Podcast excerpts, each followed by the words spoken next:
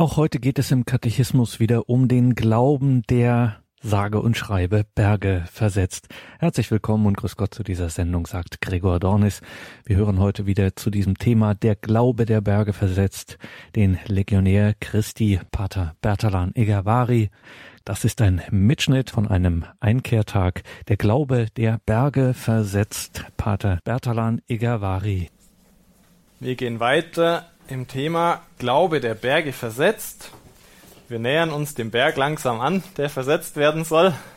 Gehen noch nicht direkt dahin, sondern wir wollen zunächst noch über einige andere Dinge nachdenken. Vielleicht beginnen wir mit einer Frage mal zum Überlegen. Und zwar, wenn Sie jetzt mal versuchen, sich einige Stellen zu überlegen, wo oder wann Jesus jemals seine Jünger getadelt hat oder ihnen Vorwürfe gemacht hat, würden Ihnen da viele Stellen einfallen. Wann hat Jesus seine Jünger mal getadelt? Wann hat er ihnen Vorwürfe gemacht? Können Sie mal kurz ein paar Sekunden drüber nachdenken. Ähm, ich habe relativ viel drüber nachgedacht, ähm, auch ein bisschen gesucht hin und her und festgestellt, so wirklich tadeln, Vorwürfe machen, findet man bei Jesus eigentlich kaum. Also, wenn so Stellen sind wie Jakobus und Johannes, die fragen, Herr, sollen wir befehlen, dass Feuer vom Himmel fällt und dieses Dorf vernichtet, ja, als dieses samaritische Dorf sie nicht aufnehmen wollte. Da kommt kein großer Vorwurf von Jesus, ja, wie kommt ihr auf so eine verrückte Idee? Habt ihr noch gar nichts gelernt oder so? Im Evangelium steht gar, da steht gar nichts. Sie gingen weiter in das nächste Dorf. Ja? Jesus hat sie vielleicht angeschaut und mit diesem Blick und die Jünger haben schon verstanden, okay, war blöd, gehen wir weiter. Ähm, wenn Jesus sagt, lasst die Kinder zu mir kommen, den Menschen wie ihnen gehört das Himmelreich. Ist jetzt kein großer Tadel oder Vorwurf, Mensch, wieso habt ihr den nicht durchgelassen oder so. Ich sage euch, was besser ist, was richtiger ist, lasst die Kinder zu mir kommen, kein Vorwurf. Wenn Petrus den Jesus verrät, dreimal verleugnet, kommt hinterher, also ja. Jesus kommt nicht groß mit Vorwürfen oder mit Tadel. Ähm, mir sind wirklich ganz wenige Stellen eingefallen, wo man sagen könnte, das geht vielleicht so in die Richtung. Ja, wenn Jesus sagt, konntet ihr nicht einmal eine Stunde mit mir wachen? Ja, oder natürlich ganz heftig, wenn Jesus zu Petrus sagt, ja, weiche von mir, Satan, ja. Denn du hast nicht das im Sinn, was Gott will, sondern was die Menschen wollen. Das ist dann schon natürlich ganz schön krass. Also, da sagt Jesus, wenn es um mein Kreuz geht, ja, da lasse ich gar nicht mit mir reden. Ich weiß, dazu bin ich auf die Welt gekommen. Und wenn irgendjemand mich von meinem Leiden abbringen will, kann das nur der Teufel sein. Und auch wenn du das gut meinst, Petrus, das hat dir jemand anders da eingegeben. Ja, dass du mir sagst, Gott möge das verhüten, dass ja, dir das zustößt. Aber was ich doch häufig gefunden habe, sind Vorwürfe Richtung du Kleingläubiger. Warum hast du nicht geglaubt? Habt ihr noch keinen Glauben? Diese Vorwürfe, dieser Tadel, wenn es um den Glauben geht, den finden wir wirklich oft in den Evangelien. Und das gibt mir schon zu denken. Ja, also wenn wir wirklich Fehler begehen, ist Jesus eigentlich fast nie da mit dem erhobenen Zeigefinger und sagt, Mensch, das müsstest du doch schon wissen oder das musst du doch besser machen oder dies oder jenes. Das ist nicht Jesus. Aber es ist doch Jesus, der sagt, hast du noch keinen Glauben? Du Kleingläubiger. Ist das denn so schwer? Das scheint ihm wirklich, wirklich wichtig zu sein, dass wir unseren Glauben üben. Und wir wollen eine schöne bekannte Stelle betrachten aus dem Matthäusevangelium Kapitel 14, Vers 22 bis 33 ist diese Stelle, wo Jesus über das Wasser zu den Jüngern kommt und wo auch Petrus dann auf dem Wasser läuft. Und da wollen, sollen wir auch einige Verse näher betrachten. Also der Kontext, die Jünger fahren mit dem Boot los Richtung anderes Ufer. Jesus bleibt noch dort, steigt auf den Berg, um für sich allein zu beten. Und ähm, das Boot, schon viele Stadien vom Land entfernt, wie es hier heißt, und wurde von den Wellen hin und her geworfen, denn sie hatten Gegenwind. Und dann in der vierten Nachtwache kam er zu ihnen. Er ging auf dem See. Vierte Nachtwache bedeutet, es geht schon Richtung Morgen. Die Nacht ist eingeteilt in vier Nachtwachen. Die vierte, die letzte. Das heißt, die Jünger sind im Prinzip die ganze Nacht auf dem See gewesen, haben da gerudert gegen den Wind, haben sich angestrengt, abgemüht, sind immer noch nicht angekommen. Und jetzt kommt also Jesus über den See auf sie zugelaufen. Als ihn die Jünger über den See kommen sahen, erschraken sie, weil sie meinten, es sei ein Gespenst, und sie schrien vor Angst. Ja, ist wahrscheinlich auch eine normale Reaktion.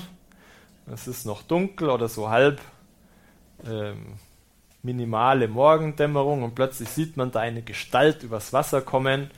Ähm, Menschen laufen nicht übers Wasser, also muss das irgendein Gespenst sein oder sowas. Sie erschrecken. Doch sogleich sprach Jesus zu ihnen und sagte, Habt Vertrauen, ich bin es, fürchtet euch nicht.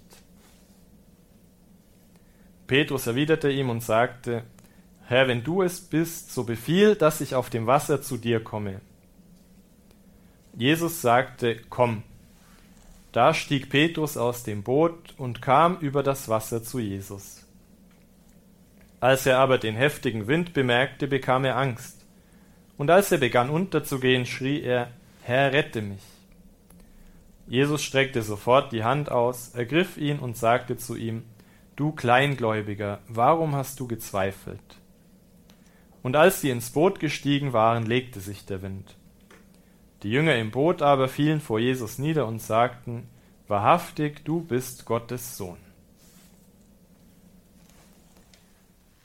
Wir kennen auch diese Evangeliumsstelle sehr gut und wollen besonders wieder einige Verse genauer betrachten. Zunächst einmal kommt mir die Reaktion von Petrus komisch vor. Ja, erst meint er, da kommt ein Gespenst übers Wasser gelaufen,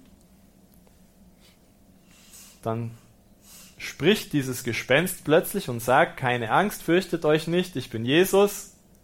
Und Petrus sagt also, wenn du wirklich Jesus bist, dann befiehl, dass ich über das Wasser zu dir komme.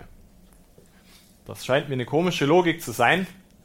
Für jemanden, der denkt, das ist ein Gespenst, liebes Gespenst, also wenn du jetzt Jesus bist und kein Gespenst, dann mach, dass ich auf dem Wasser laufen kann. Und ja, wer garantiert mir, dass es kein Gespenst ist und es sagt jetzt, ja komm doch mal. Und ich mache einen Schritt aus dem Boot und gehe sofort unter. Also irgendwo muss der Petrus schon gemerkt haben, das ist jetzt doch kein Gespenst, das ist doch wirklich Jesus hier. Und trotzdem eine ganz schön kühne Idee, zu sagen, ja, wenn du es wirklich bist, also irgendwo bist du schon, aber wenn du es wirklich bist, dann mach, dass ich über das Wasser zu dir komme. Jesus sagt, komm, und dann heißt es, da stieg Petrus aus dem Boot und kam über das Wasser zu Jesus. Wenn Ihnen das beim Lesen vielleicht bisschen komisch vorkommt. Neue Einheitsübersetzung sind wir noch nicht so ganz dran gewöhnt. Das sind einige Kleinigkeiten anders übersetzt, aber das ist hier nicht wichtig, sondern dass Petrus wirklich diesen Schritt tut, wirklich das Boot verlässt und seine Füße auf das Wasser setzt, als wäre es fester Boden. Da gehört schon einiges dazu. Und das funktioniert alles wunderbar.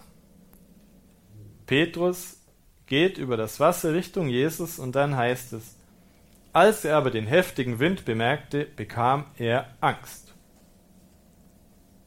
Und dann beginnt er unterzugehen. Er bekommt Angst. Und sobald er Angst bekommt, fängt das sofort an. Das heißt, Angst steht anscheinend dem Glauben ganz konträr gegenüber. Wo, Glau wo Angst ist, da ist anscheinend zu wenig Glaube. Solange Petrus keine Angst hatte, solange er nicht auf den Wind, auf die Wellen geachtet hat, sondern nur, dass Jesus sagt, komm, solange hat das wunderbar funktioniert. Und sobald er aber von dieser übernatürlichen Wirklichkeit weggegangen ist, hoppala, wow, das ist ja ganz schön heftiger Wind hier, angefangen sich umzuschauen. Ich stehe hier auf Wasser, das ist jetzt auch ein bisschen ungewöhnlich. Die Wellen sind richtig hoch, die schlagen mir hier jedes Mal bis, ich weiß nicht, an die Hüfte, an, an die Brust, wer weiß. Äh, eigentlich ist das ganz schön verrückt und gefährlich, was ich hier mache. Oh, oh, wer weiß, wie das ausgeht. Und sofort beginnt er unterzugehen. Dann ruft er wenigstens zum Glück, Herr, rette mich. Und Jesus geht natürlich sofort hin, greift ihn bei der Hand, hält ihn fest. Sie steigen in das Boot und sofort legt sich der Wind. Jesus sagt ihm, du Kleingläubiger, warum hast du gezweifelt? Und nur um das Ganze noch zu bekräftigen, plötzlich kein Wind mehr, plötzlich keine Wellen mehr. Und die Jünger merken, ach ja klar, das ist wirklich Gottes Sohn hätte ich jetzt schon eigentlich wissen können. Ich hatte schon ein paar solche Erlebnisse, so oder ähnlich. Jesus hat schon ganz schön viel Ungewöhnliches getan und schon wieder habe ich das vergessen. Aber ein erneuter Beweis, Jesus ist Gottes Sohn. Ich hätte es eigentlich schon wissen können.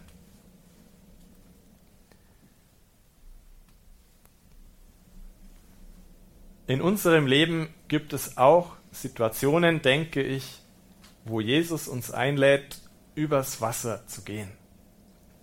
Es gibt Situationen, die richtig, richtig schwer sind, aber durch die er uns hindurchtragen möchte.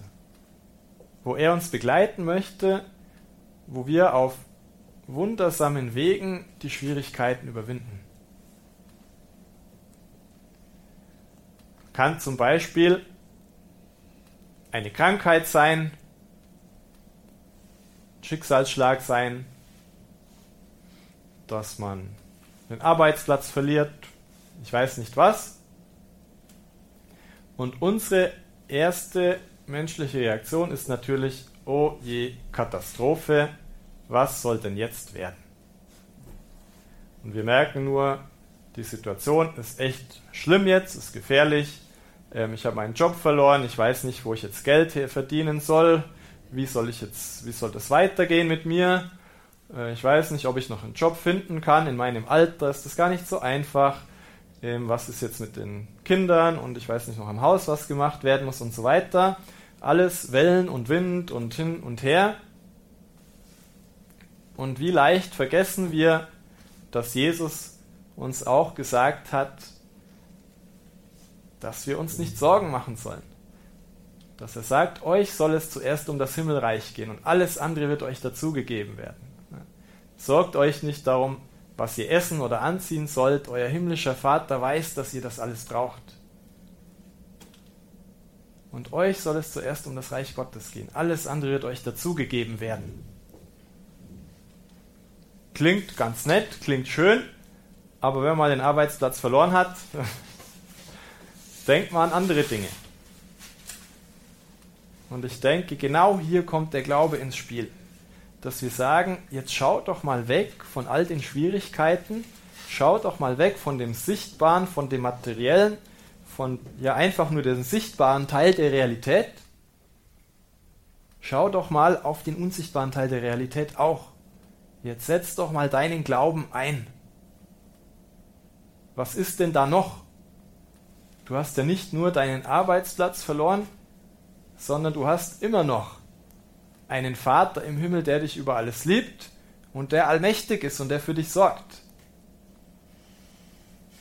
Jetzt schau doch mal, ob der dir nicht helfen wird. Bei dem Bild von dieser Evangeliumsstelle, jetzt achte nicht so sehr auf den Wind und die Wellen. Ja, die sind hoch und der Wind ist stark, aber du schau weiter auf Jesus. Für Jesus ist das kein Problem. Wenn Jesus sagt, geh übers Wasser, dann gehst du übers Wasser. Und wenn Jesus sagt, jetzt kommst du halt mal ohne Job klar, dann komme ich ohne Job klar. Wenn er sagt, alles was du brauchst, das kriegst du so oder so, okay, ich schaue weiter auf Jesus. Ohne Angst. Hoffentlich ohne Angst. Weil sobald ich Angst bekomme, oh oh, Angst, was wird werden? Wird das Geld mir ausgehen? Wird das alles zu knapp? Oder dann fange ich schon an unterzugehen. Problem. Besser ist es, übers Wasser zu laufen, als irgendwie unten drunter versuchen zu überleben. Schauen wir auf Jesus. Schauen wir auf die übernatürliche, auf die unsichtbare Wirklichkeit, dass er uns wirklich nahe ist, dass er uns durch alle Schwierigkeiten hindurchtragen möchte. Und dazu braucht es Glauben. Diesen Glauben müssen wir üben. Und das ist schwer. Und doch ist genau das für uns alle das Beste. Beste, schönste Lösung.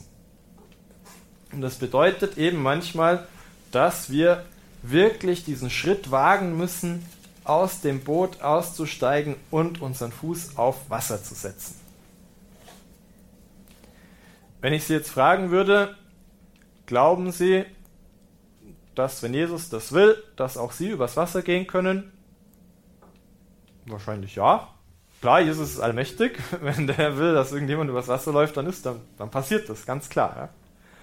Aber wenn der jetzt vor Ihnen steht und sagt, jetzt kommen Sie mal hier auf die andere Seite vom See, jetzt sofort über diesen See, laufen Sie jetzt los? Ja, wie wäre das dann? Und jetzt lassen Sie es mal stürmisch sein, hohe Wellen. Wer weiß. Und doch ist genau das der Unterschied zwischen einem lebendigen, zwischen einem echten Glauben und einem reinen Kopfglauben, sage ich jetzt mal. Weil den reinen Kopfglauben, den haben wir alle. Wenn Gott das will, dann gehe ich übers Wasser. Ja, klar. Gott ist allmächtig. Aber der lebendige Glaube, zu dem Gott uns einlädt, ist der, dass wir auch wirklich diesen Schritt tun. Und das ist eben oft schwer.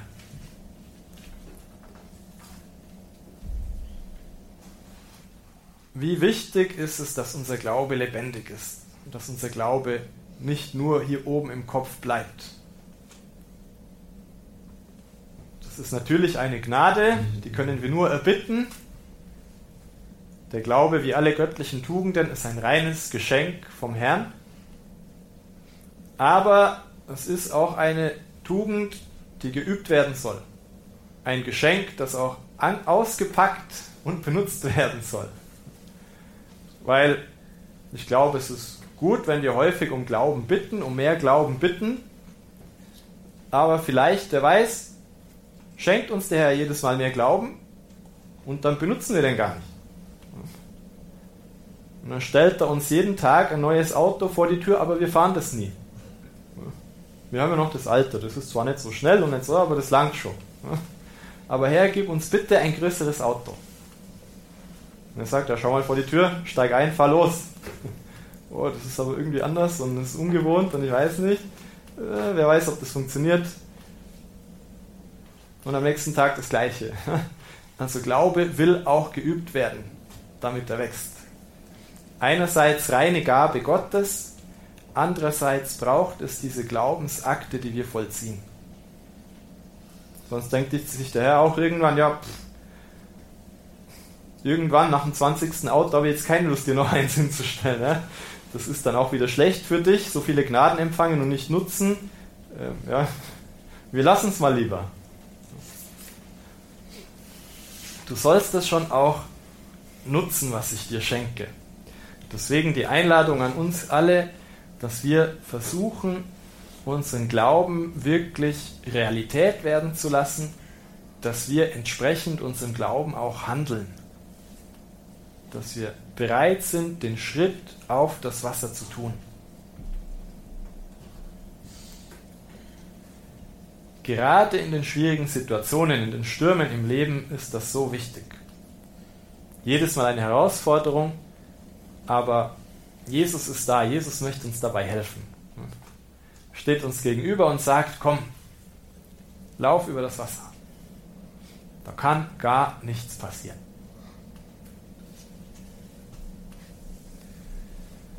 Ja, wenn unser Glaube auch nur so groß wäre wie ein Senfkorn.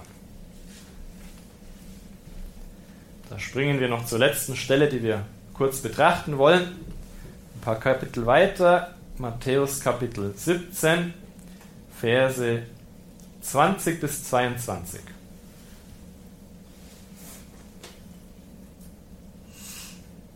Da ist gerade Jesus vom Berg herabgestiegen und da waren unten die Jünger, eine Volksmenge und die Jünger haben es nicht geschafft, aus seinem Jungen einen Dämon auszutreiben. Und die Jünger fragen Jesus dann, als sie allein waren, ja, warum konnten denn wir den Dämon nicht austreiben? Und dann antwortete Jesus, wegen eures Kleinglaubens. Denn Amen, ich sage euch, wenn ihr Glauben habt wie ein Senfkorn, dann werdet ihr zu diesem Berg sagen, rück von hier nach dort, und er wird wegrücken. Nichts wird euch unmöglich sein.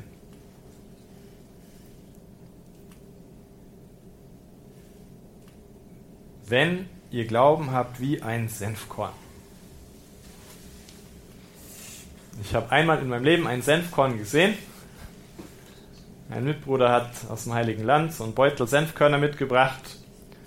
Und wir haben dann eins rausgenommen, bisschen angeschaut. Man hält das auf dem Finger und sagt, das ist wirklich, wirklich klein. Immer noch ein längliches Ding, also kleiner geht zwar schon, aber wirklich winzig.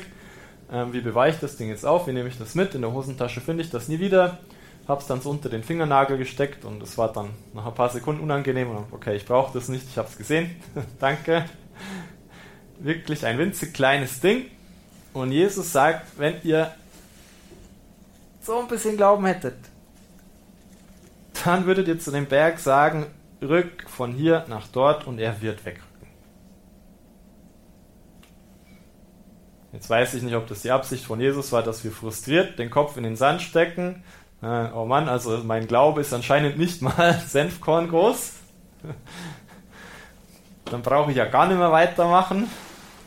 Ich glaube, das war nicht in seiner Absicht, sondern dass wir wissen, da ist ganz, ganz viel Luft nach oben. Weil was ist, wenn unser Glaube mal Tennisball groß ist? Wenn unser Glaube mal, ich weiß nicht, dann sind es keine Berge, dann sind es Bergketten, dann sind es Meere, dann ich weiß nicht mehr was, dann ist es wirklich so, nichts wird euch unmöglich sein.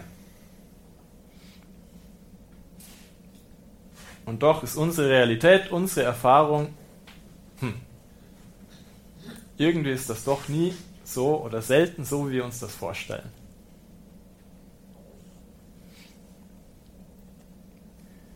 Ich denke, wir sollen uns wirklich nicht entmutigen lassen, wir sollen wirklich unseren Glauben immer wieder üben, aber eben einige Dinge nicht vergessen. Nicht vergessen, was wir in der ersten Betrachtung noch gesehen haben. Vielleicht ist noch nicht die richtige Zeit dafür, aber bloß nicht aufhören zu glauben. Vielleicht hat Gott einen noch viel größeren Plan. Ja, hören wir bloß nicht auf zu glauben. Vielleicht ist es wirklich gefährlich, was wir da machen. Wir können untergehen, die Wellen sind hoch, der Sturm ist stark.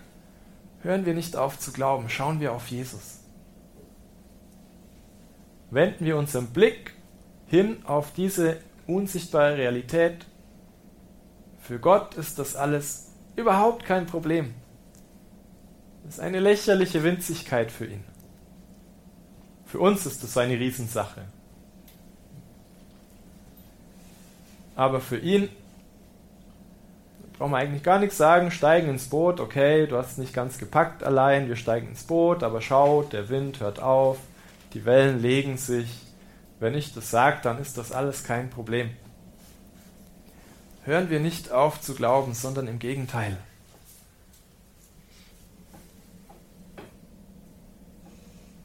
Vergessen wir nicht, dass das Jesus anscheinend so wichtig ist.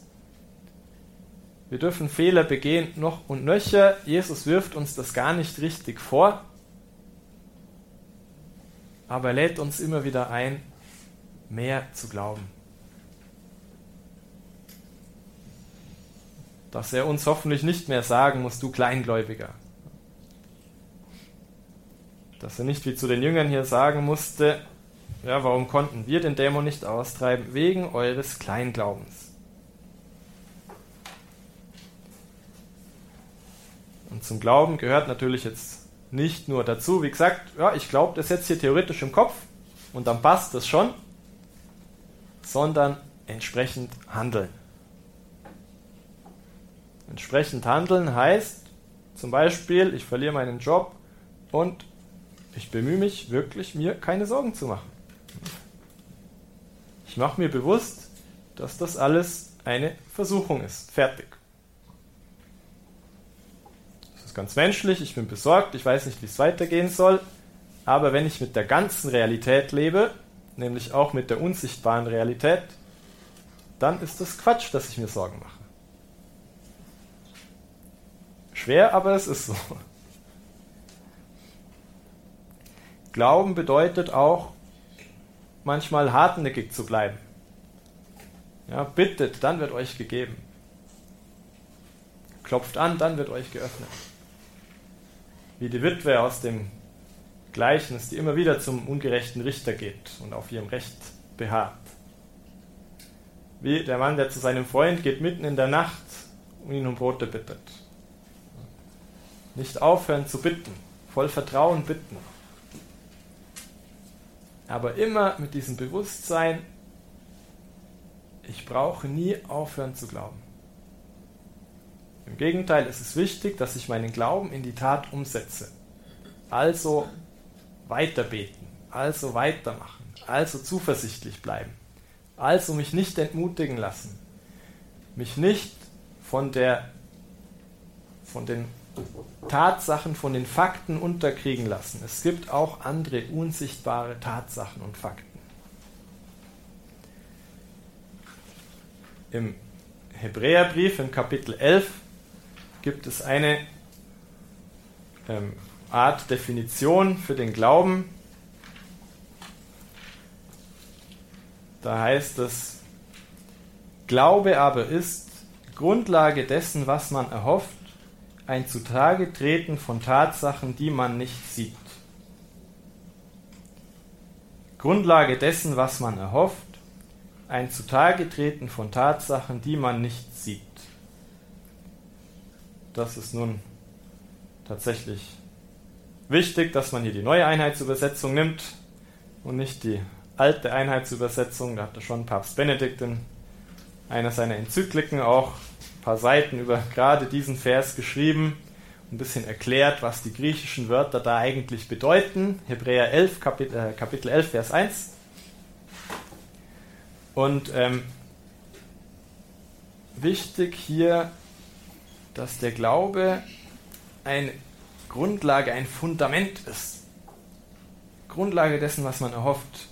Ich erhoffe mir, dass Gott mir einen neuen Arbeitsplatz schenkt, zum Beispiel, dann ist die Grundlage dafür, dass das wirklich eintritt, mein Glaube. Wenn diese Grundlage da ist, dann kann Gott darauf aufbauen. Ist diese Grundlage nicht da, dann wird es schwierig. Ein Zutage treten von Tatsachen, die man nicht sieht. Zutage treten.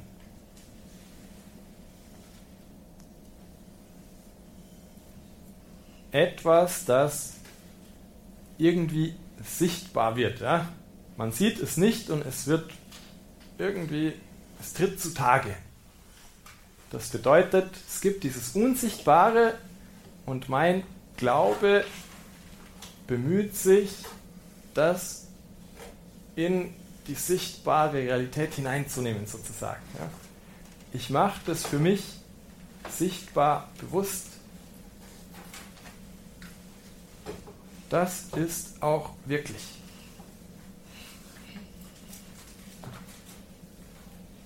Also der Glaube anscheinend eine Art Grundlage, ein Fundament für das Handeln Gottes.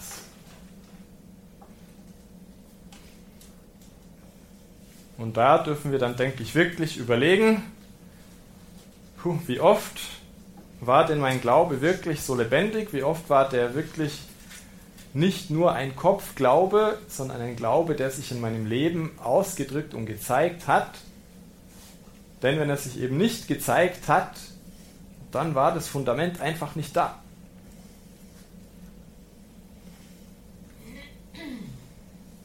Also so als Schlusswort möchte ich noch einmal auf die große Wichtigkeit der Glaubensakte kommen.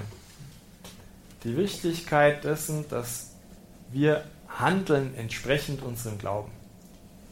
Dass das nicht Theorie bleibt, dass das nicht abstrakt bleibt, sondern dass das zu leben wird.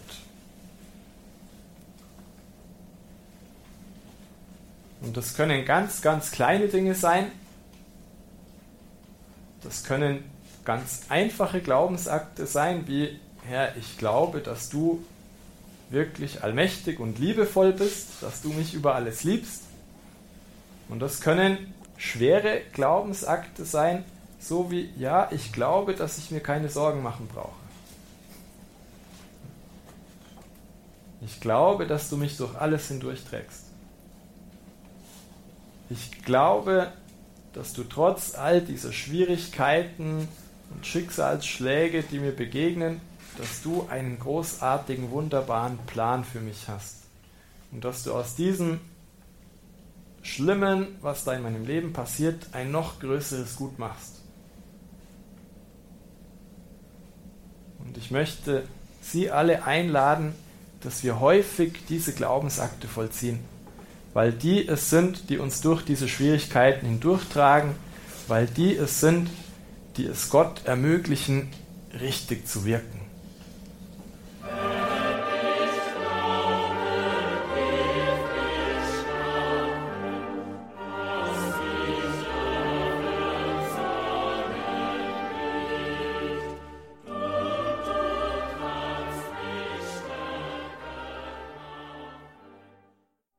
Das war Pater Bertalan Egavari von den Legionären Christi. Das war ein Mitschnitt von einem Einkehrtag bei den Legionären Christi. Wenn Sie da auch mal hin möchten, dann schauen Sie ins Tagesprogramm zu dieser Sendung in die Details. Da finden Sie die entsprechenden Links. Der Glaube, der Berge versetzt, der Glaube jene göttliche Tugend, wie es im Katechismus heißt, durch die wir an Gott und an all das glauben, was er uns geoffenbart hat und was die Kirche uns zu glauben vorlegt. Denn Gott ist die Wahrheit selbst. Im Glauben überantwortet sich der Mensch Gott in Freiheit. Darum ermahnt bzw. erinnert uns der Katechismus daran, dass der gläubige Mensch bestrebt ist, den Willen Gottes zu erkennen und zu tun, denn der Glaube ist in der Liebe wirksam. Also nehmen wir uns das zu Herzen. Danke Ihnen allen fürs Dabeisein. Alles Gute und Gottes reichen Segen wünscht ihr Gregor Dornis.